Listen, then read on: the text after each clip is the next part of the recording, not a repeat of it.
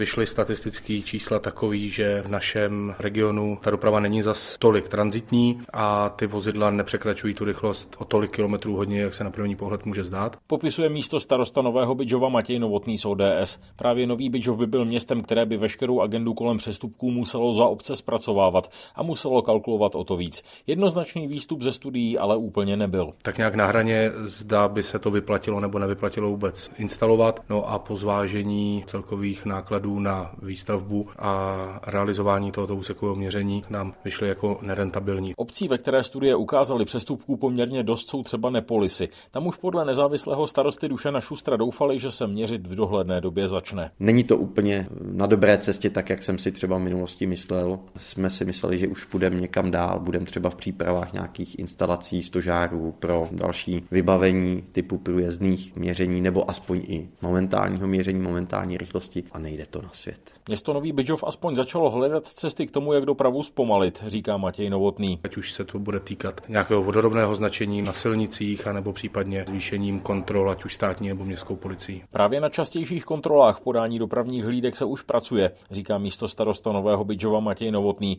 Město například uzavřelo veřejnoprávní smlouvu s obcí Smidary. Na právě preventivní měření rychlosti v tuhle chvíli to probíhá administrativním kolečkem na krajském úřadě, zda nám tu veřejnoprávní smlouvu schválí nebo ne. A následně se bude žádat dopravní inspektorát policie České republiky o schválení úseků v těch daných místech, tak jak si to představitelé obce Smidary představují. No a poté jsme připraveni do ty vesnice na ta místa jezdit nahodile měřit rychlost. Smlouva bude platit i v místních částech Chotělice a Červeně Ves a o podobnou spolupráci budou usilovat i další obce na Novobydžovsku. Podlo by to. Pokrčil starosta Nepolis Dušan Šustr rameny s tím, že nejsou výjimkou ani řidiči, kteří obcí zatím s vědomím pravděpodobné beztrestnosti projíždějí osmdesátkou. Z Nového Bydžova Tomáš Lérinc, Český rozhlas.